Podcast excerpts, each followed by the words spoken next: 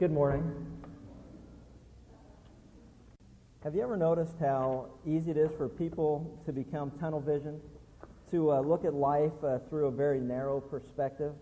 Um, consider the following example. I was thinking about this past week. How many, how many of you here today, by show of hands, are uh, golfers or somewhat close to what you would call yourself a golfer? Okay? Now, golfers are an interesting breed of athlete. And uh, from the standpoint that I know of no other athlete, no other sport that brags about being handicapped.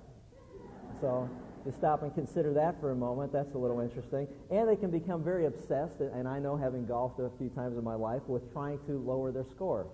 And I heard a story recently that kind of puts all this together. It was about a husband and wife who loved to share their mutual interest, their passion for golf and they would go out golfing together. And one particular day they went golfing, and a husband went and teed up, and he sliced his, his uh, tee shot, and it was on a par four, and it kind of went out. And as they went to look for it, he and his wife, they found the ball, and the ball had landed behind a, a, an old barn that was on this particular golf course that they used to store uh, some of the machinery and things of that nature.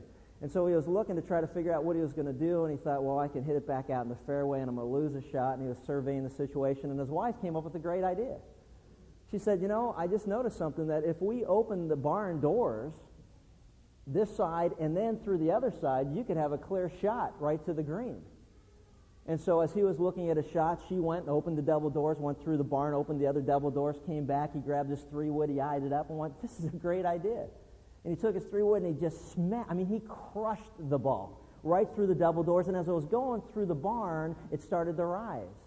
And the problem as it started to rise was it hit a beam across the middle of the barn and came flying straight back, and it hit his wife right smack in the forehead, and she just dropped dead on the spot.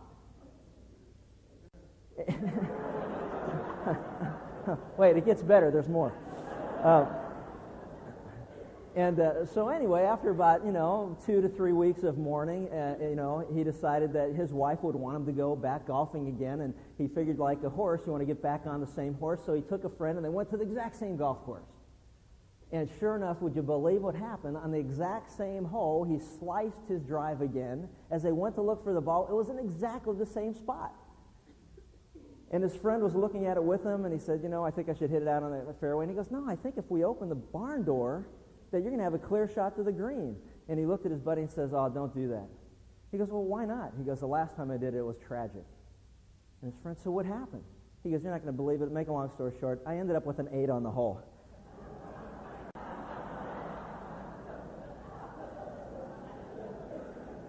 Well, where's the guy that said amen a minute ago? When I need help, help me out. Anyway, uh, whatever that was worth. I don't know. The, the point, the point, there's a point. The point is that we can, good thing I wrote it down, there's a point. The point is, all too often, we can view the circumstances of life from a very narrow perspective. And uh, yet, as uh, we just discovered, and as many of us know, uh, oftentimes there are other vantage points to a situation that are a lot more accurate than the one that we have. And, uh, for example, the Christians who were at a church called Thessalonica, were going through tremendous persecution and suffering. And because of the suffering and the persecution that they were going through, they began to interpret the teaching of Paul, who had written them a letter previous to this, and they began to interpret that teaching through the experiences that they were going through. They were going through difficult times, they were going through persecution, and Paul had told them or warned them that there would be a great day of wrath that would take place here on the surface of the earth. But he had told them that God's people would escape that great day and that Jesus Christ would come again in the air and take his people with him. And so, as they were wrestling with this teaching of this great day of wrath, of the great day of the Lord, they were wrestling with the persecution that they were going through. They were wrestling with the fact that Paul had promised them that they wouldn't even experience that. They were beginning to think, well, you know what? We missed something here. If we're not going to go through persecution and tribulation and distress and all that goes with it, why are we going through it? If we are going to miss it, we don't understand what's going on. And so they began to, to interpret what they had been taught through the lens of their persecution, and as a result, they were very confused about the message. And so, as we look at this, Paul writes a second letter to them to try to help them clarify the error that they have in interpreting life through their personal, uh, personal viewpoint, vantage point, or the lens of persecution. And if you've got your Bibles, turn with me to Second Thessalonians, where Paul writes the letter to them to help them and to help us to see that the events of life aren't always to be interpreted through our own vantage point. And so many of us are guilty of that. We go through situations in life and we begin to try to interpret everything that God has to say through our own personal experiences. And so what Paul is trying to do to them and for us is to tell us this. Listen, the vantage point that we have may not always be the most accurate vantage point. The perception or perspective that we have many times is, is very subjective in nature. And so, what God wants to do is give us the perfect vantage point, the perfect perspective, to be able to take us and remove us from our circumstances so we can clearly see the truth of what God has to say. God's perspective and his vantage point is not subjected to personal bias. He is objective. He can give us the truth from his perspective, which is the truth and the only truth, and he wants to help us to see that from his vantage point or through his eyes. And that's what Paul's trying to do in the second letter that he writes. And in verses 1 and 2, he begins to give them some encouragement that we'll see that will be an encouragement to us. And he says this Paul and, and Silas, or Silvanus, and Timothy to the church of the Thessalonians in God our Father and the Lord Jesus Christ. He says, Grace to you and peace from God, the Father and the Lord Jesus Christ. You know, I want to put a couple things out that I went through very quickly last time we were together. And so often is the case when we go through an introduction as we're reading through the Bible, we look at it as just that. It's an introduction, let's hurry up and get to what he's trying to get to. And the problem with that is that many times the introduction, and all the time the introduction actually, is a reminder to us of the truth of our relationship with God. Look what he says. Paul and Silas and Timothy to the church of the Thessalonians in God our Father and the Lord Jesus Christ. The first thing that he points out to them, and I want to point out to you, is a very interesting thing, and that is this that we as human beings, as individuals, can have a personal relationship with the God who created us. And that was a new revelation that was given to us by Jesus Christ himself in Matthew chapter 6, verse 9, his disciples came to him one day and said, Lord, you know what? We got a problem. We see you praying all the time. I mean, you're always praying, and you seem to know how to do it. And we're not very good at it. And many of us can relate to this when, you know, say, we know we really need to pray more. You know what? I don't know how to pray. And so they came to Jesus and said, hey, teach us how to pray. And this is what he said, and it's the first time it's recorded anywhere in Scripture, but the truth of what he said is profound, and that's this. Pray then in this way Our Father, who art in heaven, hallowed be thy name. And he went on to explain to them the intimate relationship that they now had with the God who made them. It's the first time in the history of mankind that man had been introduced to the truth that we can have a personal, living, vital, loving relationship with the God who made us. Pray then in this way Our Father the Bible says, For as many as received Jesus Christ, in John 1, verse 12, for as many as received him or believed in his name, to them he's given the privilege to be called what? Children of God, to those who believe in him. In Romans chapter 8, we find the same truth, where we are adopted as sons. And the Bible says that we can cry out, Abba, Father. We have a relationship with God, the God who made us. It's fascinating. And so, as individuals, we have a relationship with God when we put our faith and trust in Jesus Christ. Then, as we put our faith and trust in Christ, collectively, the Bible calls us an assembly of people or the church that's located where? In this particular case, in the city of Thessalonica. God our Father as individuals, and collectively we become an assembly or those called out of the world who are different from the rest of the world, and that we have a personal relationship with God and the rest of the world does not. And so he wants to remind us of this truth. And look what he says. He says, Grace to you and peace from God the Father and the Lord Jesus Christ. Profound. Grace to you.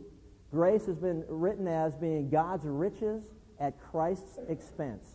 A wonderful acronym of that truth, GRACE, G R A C E, God's riches at Christ's expense. These people, and the same is true of us, entered into a relationship with God when they believed what God said about the person and the work of Jesus Christ. They believed that he was the Son of God. They believed that he died for their sins. They believed that he rose from the dead according to the Scriptures to prove that he had defeated not only sin but also death. They believed this. And when they believed this, they became children of God, not because of anything that they did, but because of what Jesus did, and they believed in that. And it says that that is God's grace. For it's by grace you've been saved from your sins through faith and not of yourself. It's a gift from God, so no one could boast. So he says, God has extended to us his grace. It's a gift to mankind, and all we need to do to receive that gift is to humble ourselves and, and receive his gift of forgiveness found in Christ. That's grace. Now, why do I bring this up, and why does Paul bring it up as he's going to introduce what he wants to discuss? Very simply, because of this. You and I have done nothing to enter into a relationship with God other than to put our faith and trust in Jesus Christ. It is not because we go to church. It is not because we read a Bible. It is not because we give money. It is not because we have given up certain things that we think we need to give up. It's not because of any of those things. We enter in a relationship with God because we believe what God says about Jesus Christ. 100% everything rests upon Him and nothing else. That is God's grace to us. It is a gift from God. Why is that so important?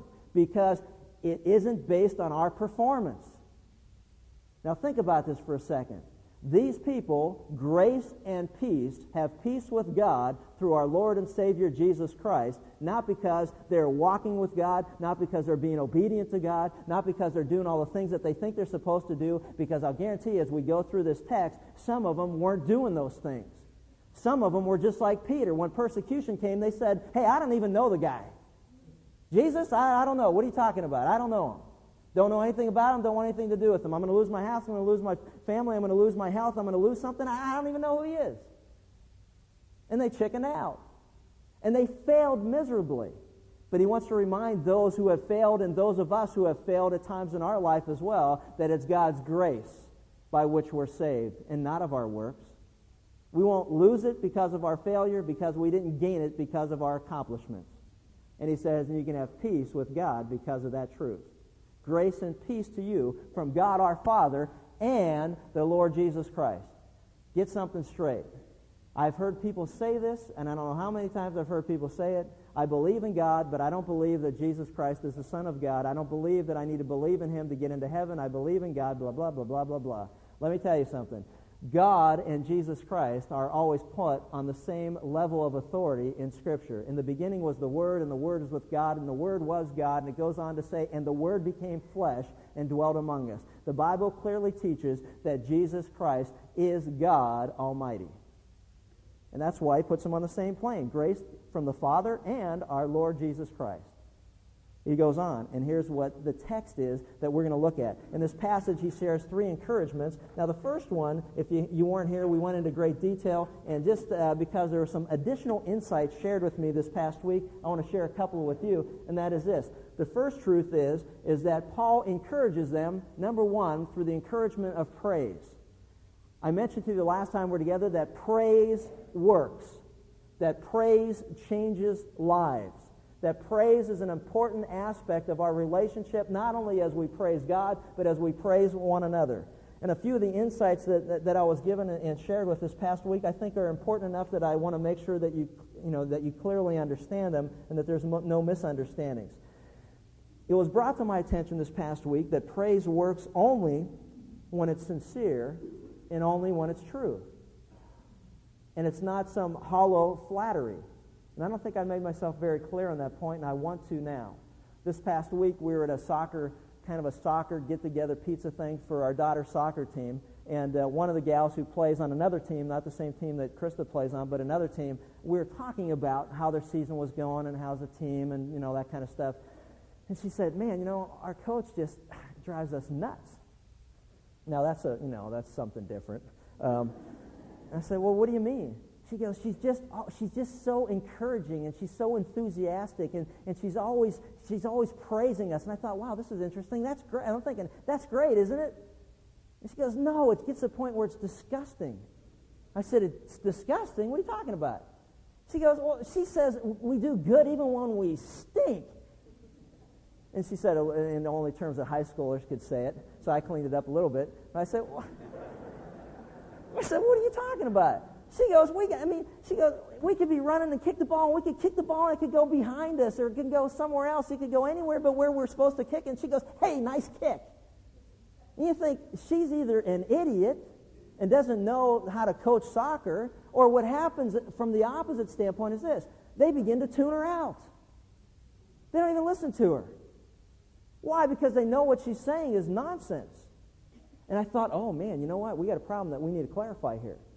Because if we're just going around praising people for the sake of, hey, look, I'm applying what I learned, but it's not sincere and it's not true, it won't be long before people even stop listening to you praise them. And I thought, man, we need to understand that, which is kind of interesting because, see, God's Word praises us and encourages us, but also God's Word doesn't hesitate to correct us either. You know, all Scripture is inspired by God and profitable for what? For teaching, for reproof, for correction, and for training in righteousness. What, is, what does it mean to teach? To tell us what is right. Hey, you're doing a good job. That's what it's all about. Hey, that was a good job. You passed it back and forth, and I don't know anything about soccer, so bear with me on this. But uh, you, you did what you were supposed to do. Uh, the second thing is now, what's reproof? Reproof is telling them what's not right. No, no, no, no, no, no. We hear that all the time. We know how that works. No, no, not like that. Not like that. Not like that.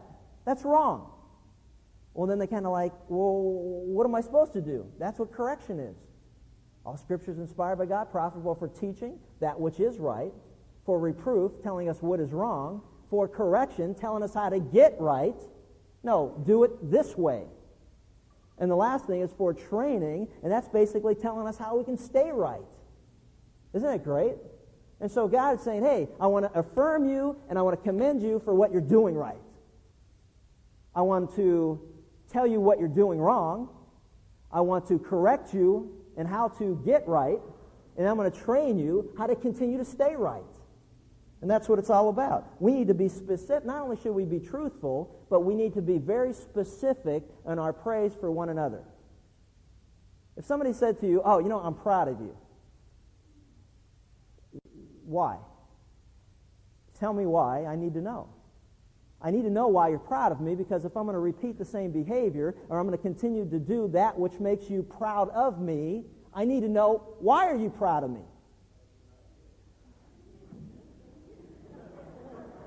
Because we love you. That has nothing to do with me. Right? Think about that. Now, see, that's the problem when we praise people. We need to praise them so that they understand what they are doing that contributes to why we are praising them.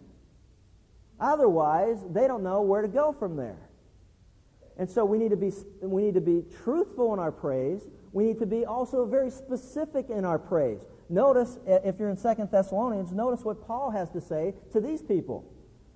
He says first of all in verse 3, he says we ought always to give thanks to God for you. We're praising God for you. Why? Because it's fitting. Your faith is greatly enlarged.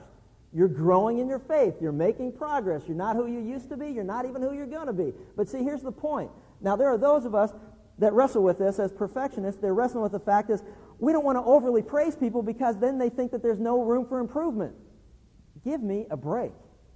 Why don't you, at this point, concentrate on the praise and then, as you gain an audience and an ear to that person, somewhere along the line, if there's correcting to be done, they're going to be more willing to listen to you correct them because you've already entered into a relationship with them. They're willing to listen because they realize that you're sincere in your praise and you're truthful in your praise. They'll listen to you if you know that you have something to offer. Hey, you're doing a great job, and here's why. Your faith is growing. Your faith is increasing. You're not who you used to be, and, and you're moving in the right direction. Now, some of the people are sitting there going, yeah, but they're not perfect. They're not, well, no kid, they're not. And he's going to get to that. He's going to get to that point, but that's not the time to do it. The time to do it is when he's going to deal with that later, and we'll see that. But the reality is, right now, all I want you to know is I'm praising you for this specific reason. Your faith is increasing. He also goes on as we look at this, you know, and, and, you know, I was thinking about that. How can I illustrate this so it makes a little more sense? And I'm thinking, sports. There has to be a great sports illustration. Oh. oh. oh. Bear with me, ladies. And here's the sports illustration for you. Have you ever watched a game? A football, I'll take football, for example, and we'll go to a couple others, but football, where you have a guy who runs the ball or catches a pass, and he gets to a certain place on the field, and the referee takes the ball and moves it back. You ever been there? I know, it makes me cry too. Just, it's just, you know, and it makes them whine too. They're just like, hey, no, I got way up here. And the referee goes, nah, you got back here. And everyone's, everyone's yelling, that's a bad spot.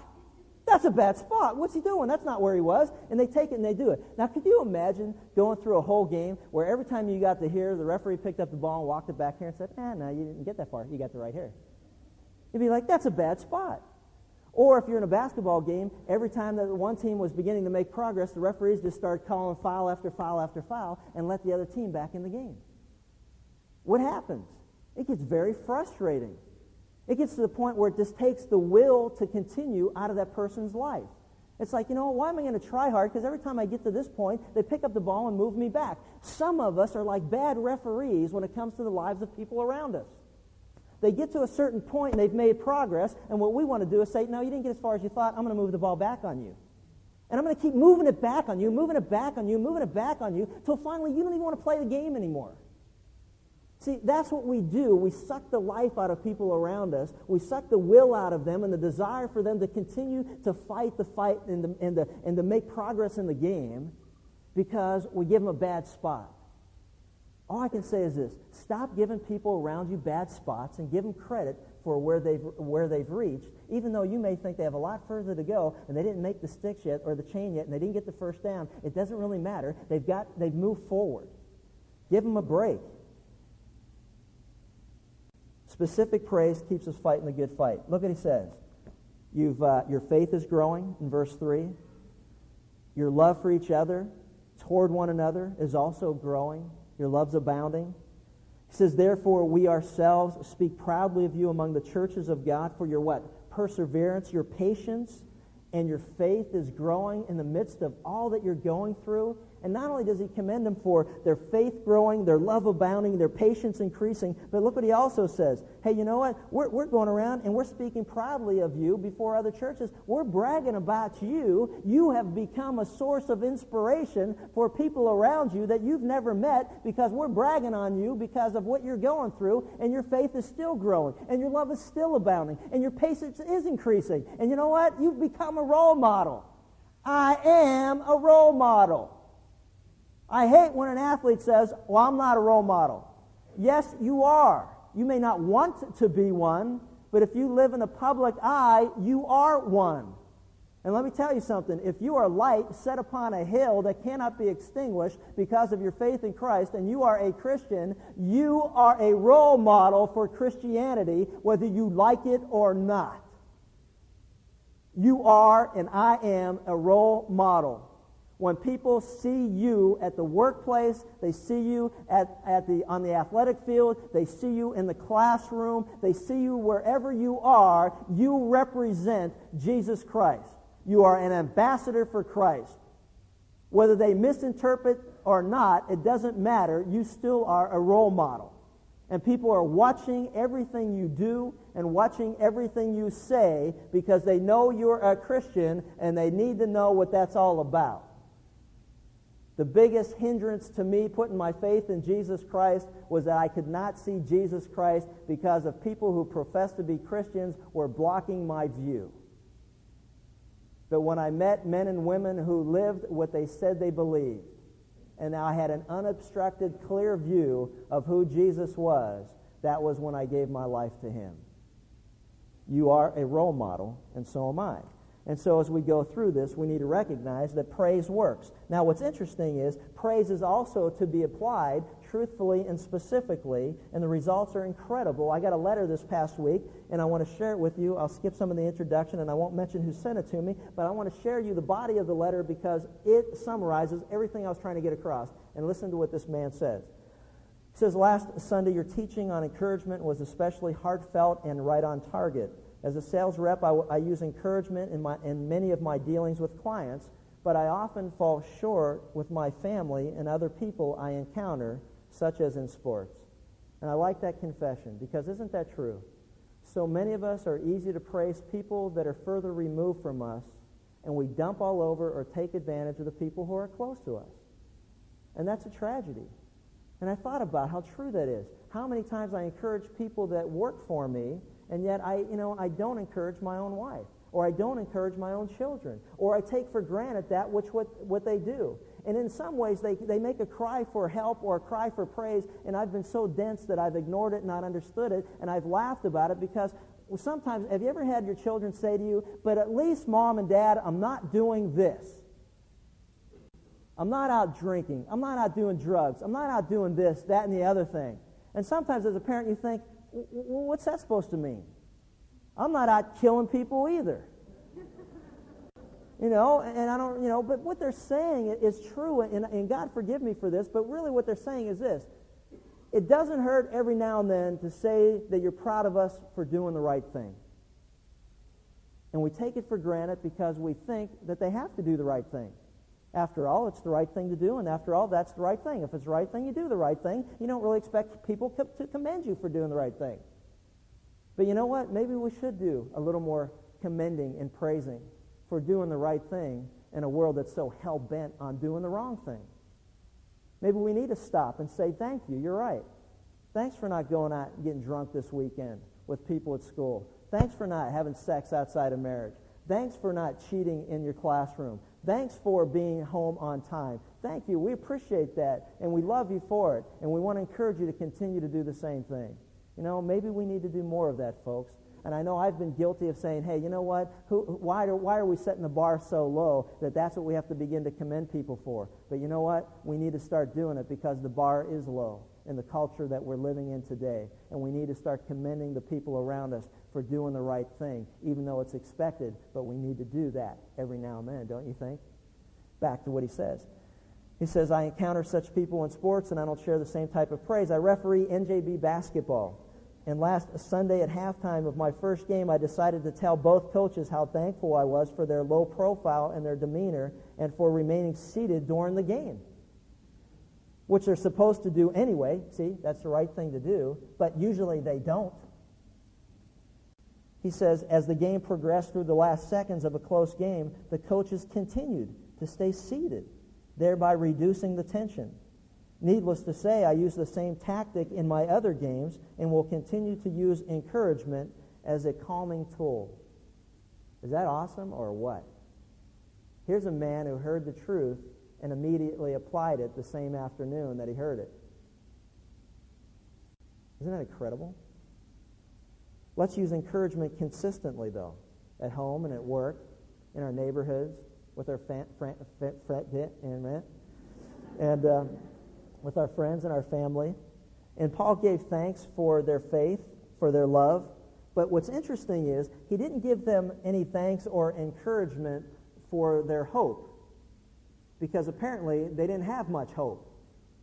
And so while he commended them by encouragement of praise, he also will encourage them by reminding them of the promises of God.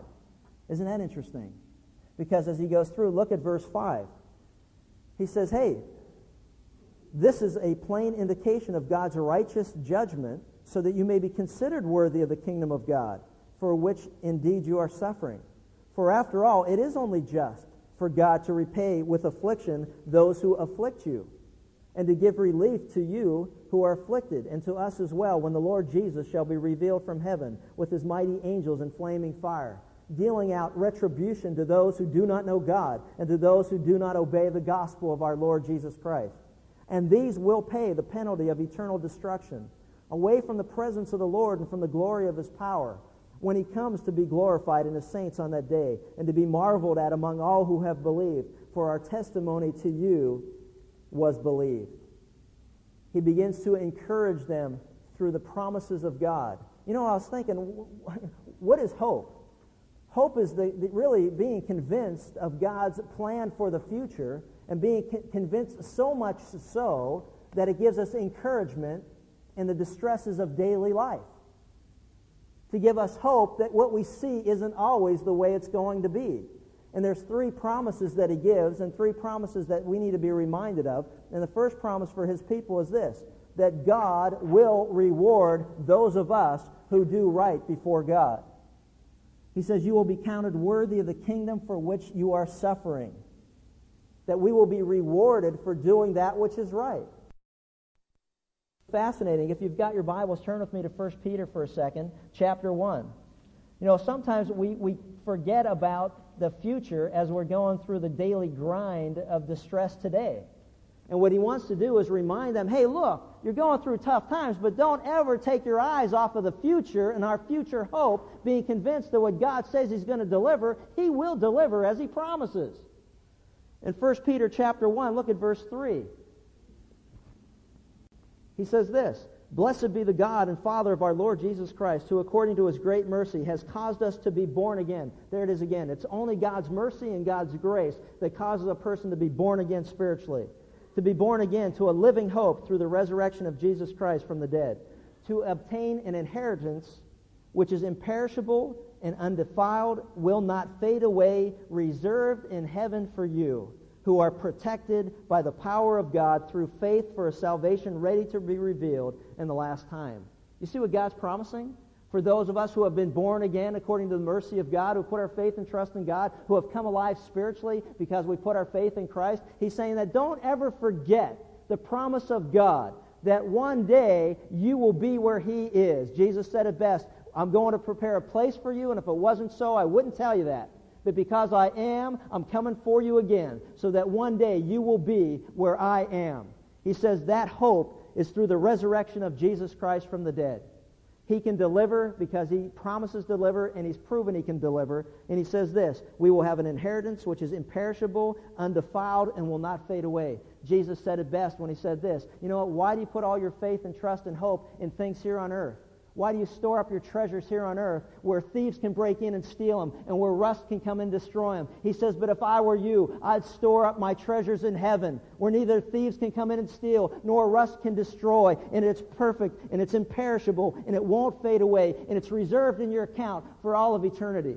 When the rich young ruler came to Jesus and said, What do I got to do to get to heaven? And he said, Hey, you, you got a problem, and your problem is this that you put too much faith and hope and trust in your possessions. Your problem is sell your possessions and come and follow me.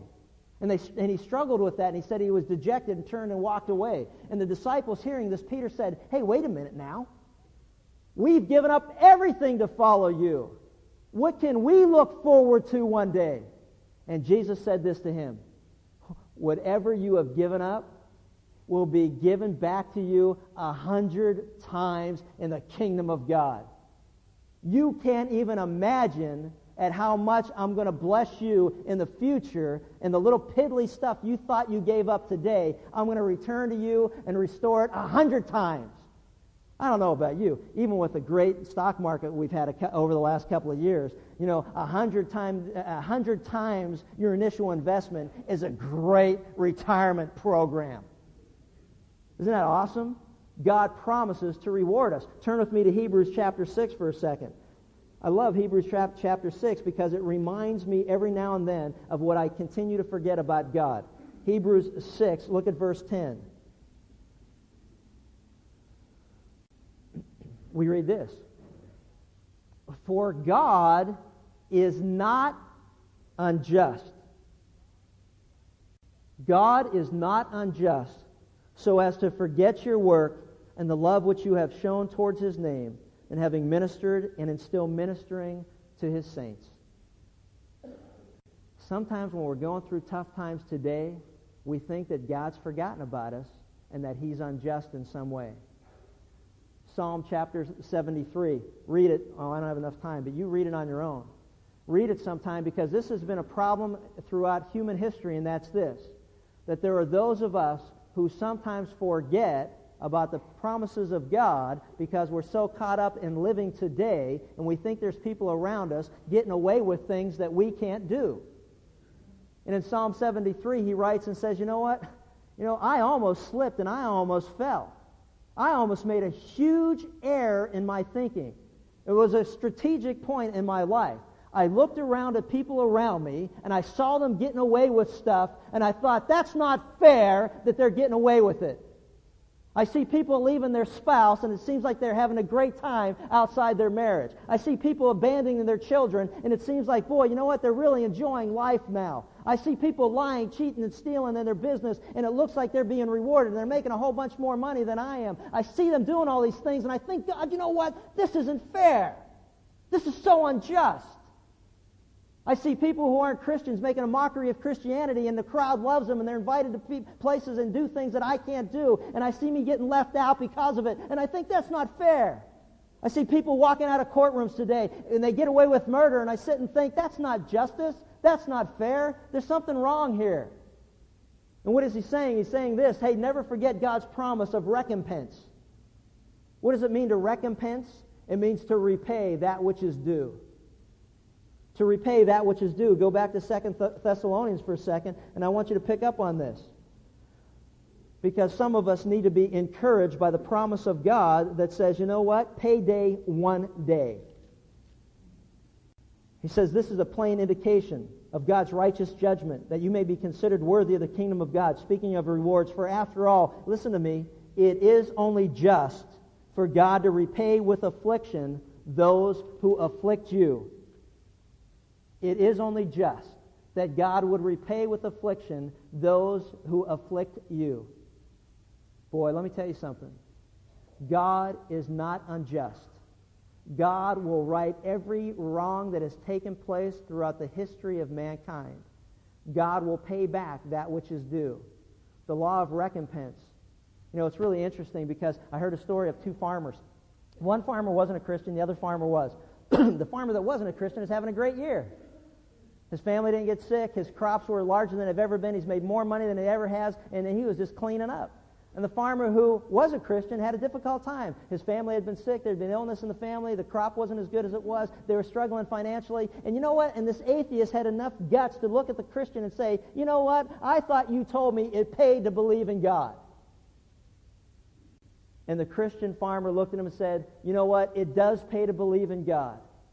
But God doesn't always pay his debts in September. You understand what he's saying?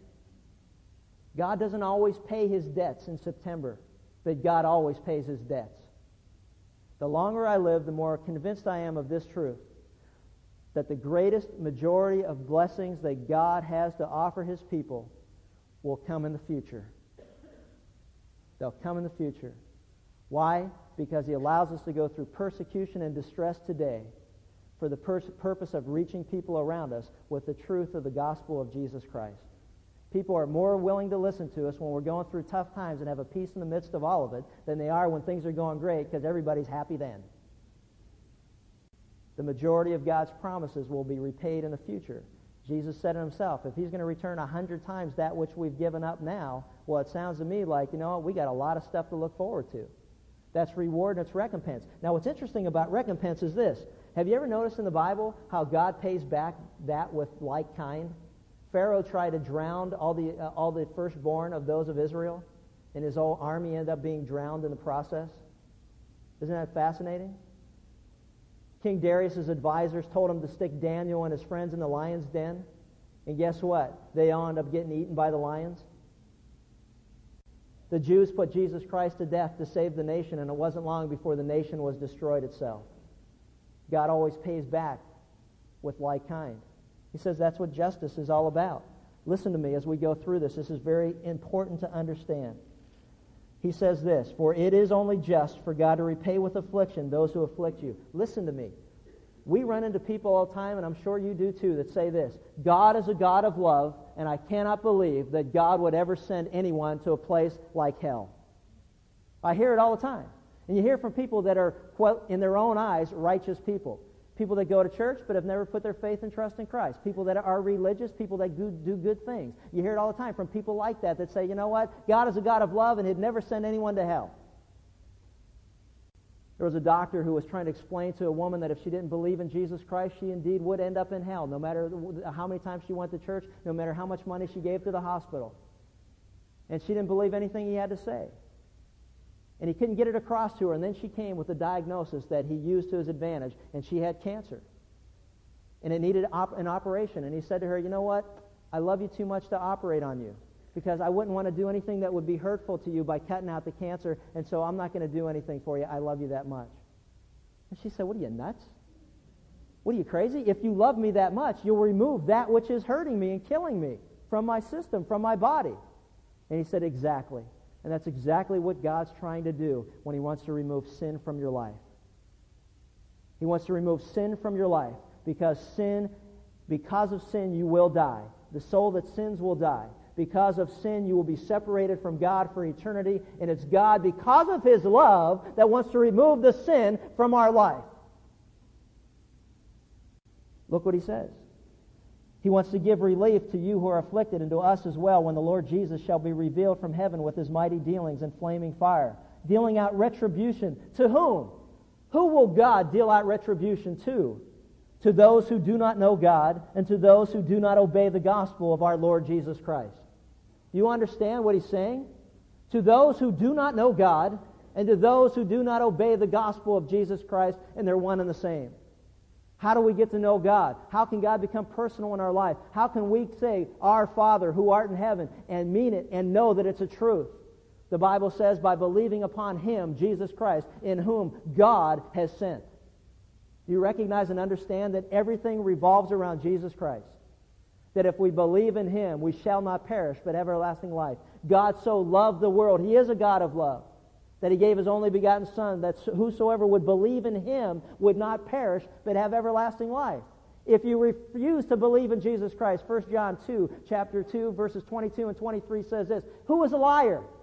Who is a liar? I'll tell you who a liar is, God says. The person that denies that Jesus Christ is God in human flesh. He's a liar. You cannot believe in God without believing in Jesus Christ. I run into people all the time and say, But I believe in God. You don't even know God. Because if you knew God, you'd know that Jesus Christ is God. Jesus said it best. He said, Hey, Philip, listen to me. I've been with you so long and you haven't caught on yet, and that is this. If you have seen me, you have seen God the Father because we are one and the same. You cannot believe in God and not believe in Jesus Christ. It's an impossibility. And if there is only one God, there's not several to choose from, then he is saying, and what he's saying is truth. You must believe in Jesus Christ to be saved from your sin. There is no other name under heaven by which man must be saved. If you refuse to believe in Jesus Christ, the Bible says God will deal out retribution to those who disbelieve Christ. And these will pay the penalty of eternal destruction away from the presence of the Lord and from the glory of his power. And you say, well, when's that going to happen?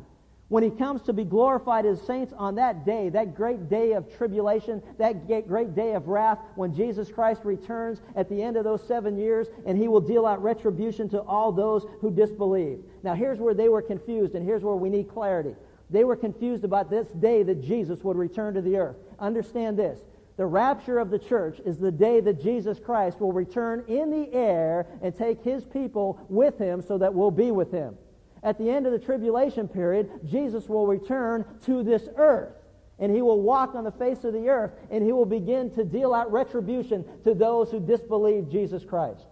See, he comes, he comes secretly for his church. The Bible says that he comes in, in blazing glory for, at the end of the tribulation period. There'll be nothing hidden at, hidden at that time. The whole world will see him come. The whole world will see him enter into this atmosphere and walk on the face of the earth. And those of us who have died or with him or, or go with him when he comes back for us or will return with him to this earth. There's nothing secretive about it. The rapture of the church will come at a time where no none of us will know. But as far as Jesus coming to deal out retribution to this earth, he'll come and the whole world will know it.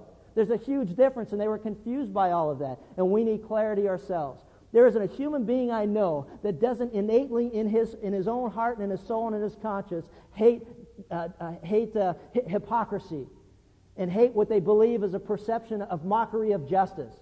How many of you work in a place because of nepotism, someone's treated a certain way than you are?